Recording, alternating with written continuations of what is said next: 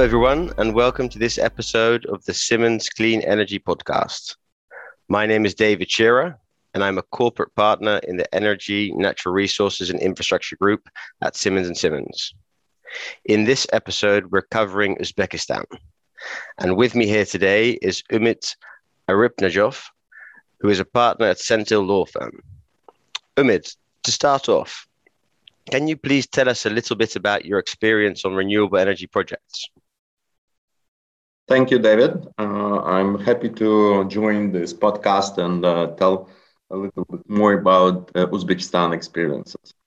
Um, so basically, to start off from the right foot, we uh, Uzbekistan commenced uh, quite a massive reform by launching uh, many renewable energy projects at once. So basically, about two years ago, um, Uzbekistan government granted three mandates to three DFIs, ADB, IFC, and EBRD, for, with uh, one gigawatt capacity each, so that they can tender the project and implement it uh, in line with their own policies and products.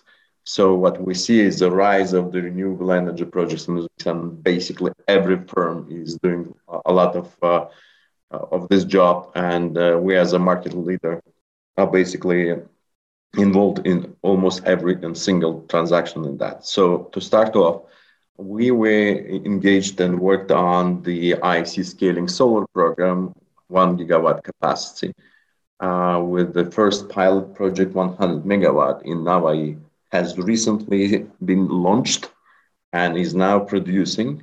Uh, second has been recently concluded, and two uh, PV stations 220 megawatt each were awarded again to Masdar. And we are now tendering three PV projects with 500 megawatt combined capacity. Uh, second is the ADB solar program with one gigawatt capacity. Again, solar PV projects to be tendered. First project was recently completed with a 450 megawatt solar PV station in Sherabad and it's now uh, awarded to Masdar, and uh, the discussion is now about the financing of this project. And ADB plans to have another uh, solar PV project for, with 300 megawatt in Guzar uh, region. And uh, finally, EBRD has one gigawatt capacity uh, mandate for renewable energy with the wind projects they recently completed and awarded just two weeks ago. They awarded uh, ACWA Power with the project 100 megawatt of the pilot project in Karakalpakstan. Aside from those three mandates, there are also a number of the direct contracts between the government and key players um, in renewable energy markets globally. So you have a lot of bilateral projects for the wind with Masdar, with ACWA, uh, some discussions with Chinese IPP and with the United Arab Emirates IPPs. Um, mostly it's uh, solar or wind. So these are key uh, projects which are now implemented in Uzbekistan. Great. Thanks, uh, thanks a lot. Can you also tell us a little bit about the renewables net zero or emissions reductions targets set by the government of Uzbekistan? Yes, uh, the government has formally issued the concept note for ensuring electricity supply in Uzbekistan in 2020 2030. It was published in 2019. The government basically plans to roll out 3 gigawatt of wind and 5 gigawatt of solar power capacities to be installed by 2030. And during the uh, first two years, right now, there will be several tenders held to identify the developer on the basis of BOOT arrangement and the long-term PPAs in Uzbekistan. So these are basically st- by these are strategic uh, projects for the government. They prioritize them, and global markets are coming. Global global market players are coming to Uzbekistan with uh, quite competitive tariffs. So you see Masdar, ACWA, and Total Eren doing their projects. according to the same concept now, you also see other objectives for the development of the national economy, energy efficiency. So basically, the government plans to do a, a reduction in energy intensity achieved through the creation of economic mechanism to stimulate rational use of electric powers. Uh, these to be basically realized through a number of fiscal incentives, including the construction and operation of many clean energy plants, uh, ranging from nuclear to hydropower, modernization of existing CCGT plants, and improvement of grid distribution with simultaneous reduction of fossil fuel energy plants. But these are need to be realized. These are need to be uh, tangible in, in nearest future. These are basically the plans. Right now, the, the key focus of the government is more energy. No, that's uh, that's very clear. Um, what is the uh, technology currently dominating Uzbekistan's renewable landscape, and is this likely to change over the next decade?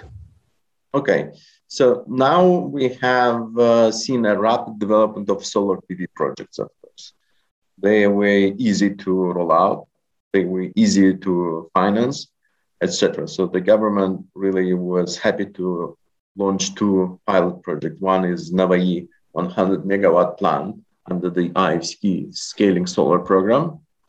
It was awarded to Masdar, and I'm happy to say it was recently uh, launched in its first renewable energy plant, which is generating electricity in Uzbekistan. Second 100 megawatt PV plant under the direct agreement with Total and have reached the financial close recently, uh, a month ago, two months ago, and uh, we expect it to be to be operating in nearest future. As to the pipeline of other renewables, we, we, we basically have almost two gigawatt of solar power projects. And first tender of 100 megawatt of wind power plant was successfully completed just two weeks ago. It's only an award to ACWA Power, so it will take probably some time also to finance the project and install the windmills, etc. So probably we'll see more of this coming uh, into life. And of course, the government want to create an energy mix and add more hydropower capacity to the renewables on the landscape. But due to a limited supply of hydro resources, I will personally bet on solar or wind projects. Great. Um, what are the main routes to market for renewable, renewable projects in Uzbekistan? For instance, are government tenders or subsidies in place? And have corporate PPAs or other alternative offtake agreements been signed in Uzbekistan? Okay, thank you. Uh, two takeaways right away. Uh, first, no specific incentives other than those which are already provided by the uh, tax code, like for example, 10, 10 years of the holiday from a land use tax, etc. Uh, but the routes to market are only two. One, as I said, is the um, the mandates of the develop, development financial institutions, one gigawatt each to one to three uh, development financial institutions, which basically arrange the international tenders, invite those key players around the globe, provide the advisory support, and also develop the package, the standard package for documentation, which includes a long-term 25 years of power purchase agreement, and in, in addition, a government support agreement. And those projects are also uh, very good in terms of uh, structuring they provide additional liquidity support like PCG, PRG, partial risk guarantee, partial credit guarantee as a part of the product provided by the DFIs, and sometimes even stapled financing, which basically stimulates uh, in, international developers to, to bid, and it has a direct impact on the tariffs because the financing cost is, is a major factor for them. And second is the scenario when the government engages global players, strategic players, for direct negotiations to include investment projects without a public tender. There have been several projects signed already, including uh, Total Eren, 100 megawatt solar plant in Samarkand, Masdar, 500 megawatt wind power in Navoi, and ACWA Power, 500 uh, megawatt of wind power. The, these, there, there are some other projects which are still pending and waiting for the government to approve. But those direct, just to make sure that we're basically, uh, we know how those projects interrelate. Uh, the government is using the same uh, standard, the same template of the project agreements for both routes. So either you go through a direct contract or through tender, you're basically using same standard of the project documentation. And they're based on the scaling solar model with certain modifications and changes to take into account latest developments in the regulation or a certain uh, change in risk allocation because the government you know, continues to create a positive track record and therefore wants to move uh, more risks on the private side. And of course, some items are different, but the, basically those two, um, the routes utilized by the government and, util- in, and used by the developers uh, to uh, have business opportunities in Uzbekistan. Great. What are the main obstacles currently facing renewable energy project development and construction in Uzbekistan? Uh, there are, of course, technical issues with the smart grid and other things and the stability of the grid, but I'm not going to address it. Probably better to be addressed by a technician or engineer. Uh, from a legal point of view, uh, the government has been using so far uh, PPP law structure or public procurement law structure and investment law structure. Those um, structures have their pros and cons, but recently the government uh, said that the, the, PPP law is the most recommended and proposed by the development financial institutions because it's more, you know, understandable and visible and um, and clear uh, for the developers and their lenders, and therefore it has the government now has a clear intention that all upcoming renewable energy projects will be implemented under the PPP law structure. Uh, and since the government takes control and responsibility for all utility scale projects, all of them are grid connected, by the way. So it needs to formally approve and be, be basically very affirmative in the, those projects. So it needs to approve the project concept of the PPP, appoint a national electric grid company as a public partner, and form the tender commission from various ministries and take the and take the advice from from advisory team of DFIs, uh, how to structure, how to tender, etc. So basically, right now, National Electric Grid is signing the power purchase agreement, and Ministry of Finance should be signing the government support agreement. Uh, sizable utility scale energy projects uh, like this require, of course, project financing by lenders. And the legislative environment in Uzbekistan should be really enabling to allow lenders to comfortably fund the project on a limited recourse basis. So it needs to uh, take into account project finance transaction principles, including the rights of the lender to benefit from the direct agreements with the public partner or even with the government, the right to exercise step in, step out, and uh, with respect to a project company, a right to replace it, but uh, and many other things. Uh, and and quite interestingly, so far the government has been very persistent and consistent with this approach, and it has been very positive on that. So, for example, the Ministry of Justice of Uzbekistan is issuing legal opinions to support the project so that the lenders can rely on it. But broadly speaking, Uzbekistan legal system uh, requires quite a substantive review to clearly establish uh, a, a, more English law concepts like call and put options, waiver of rights, irrevocable power of attorney, and more comfortable security instruments such as pledge of land use rights, assignment shares offshore and onshore accounts, and, and even you know the, the key point with the onshore security agent, because in Uzbekistan you have to be a lender to be a security agent. So you need to to tag along a local bank for that. Uh, what also lenders appreciate is the certainty regarding legal and tax regime, which is achieved by way of stabilization provisions and so-called grandfather clauses, uh, or change in law compensation of the increased cost for the developer. And of course, uh, it goes without saying that the uh, very products of DFIs like the partial risk guarantee or partial credit guarantee do a lot of uh, in terms of in, increasing the liquidity for the project. And you know, lenders can rely on it, developer can rely on it. It's, it's you know stability, it's liquidity, uh, predictability, certainty.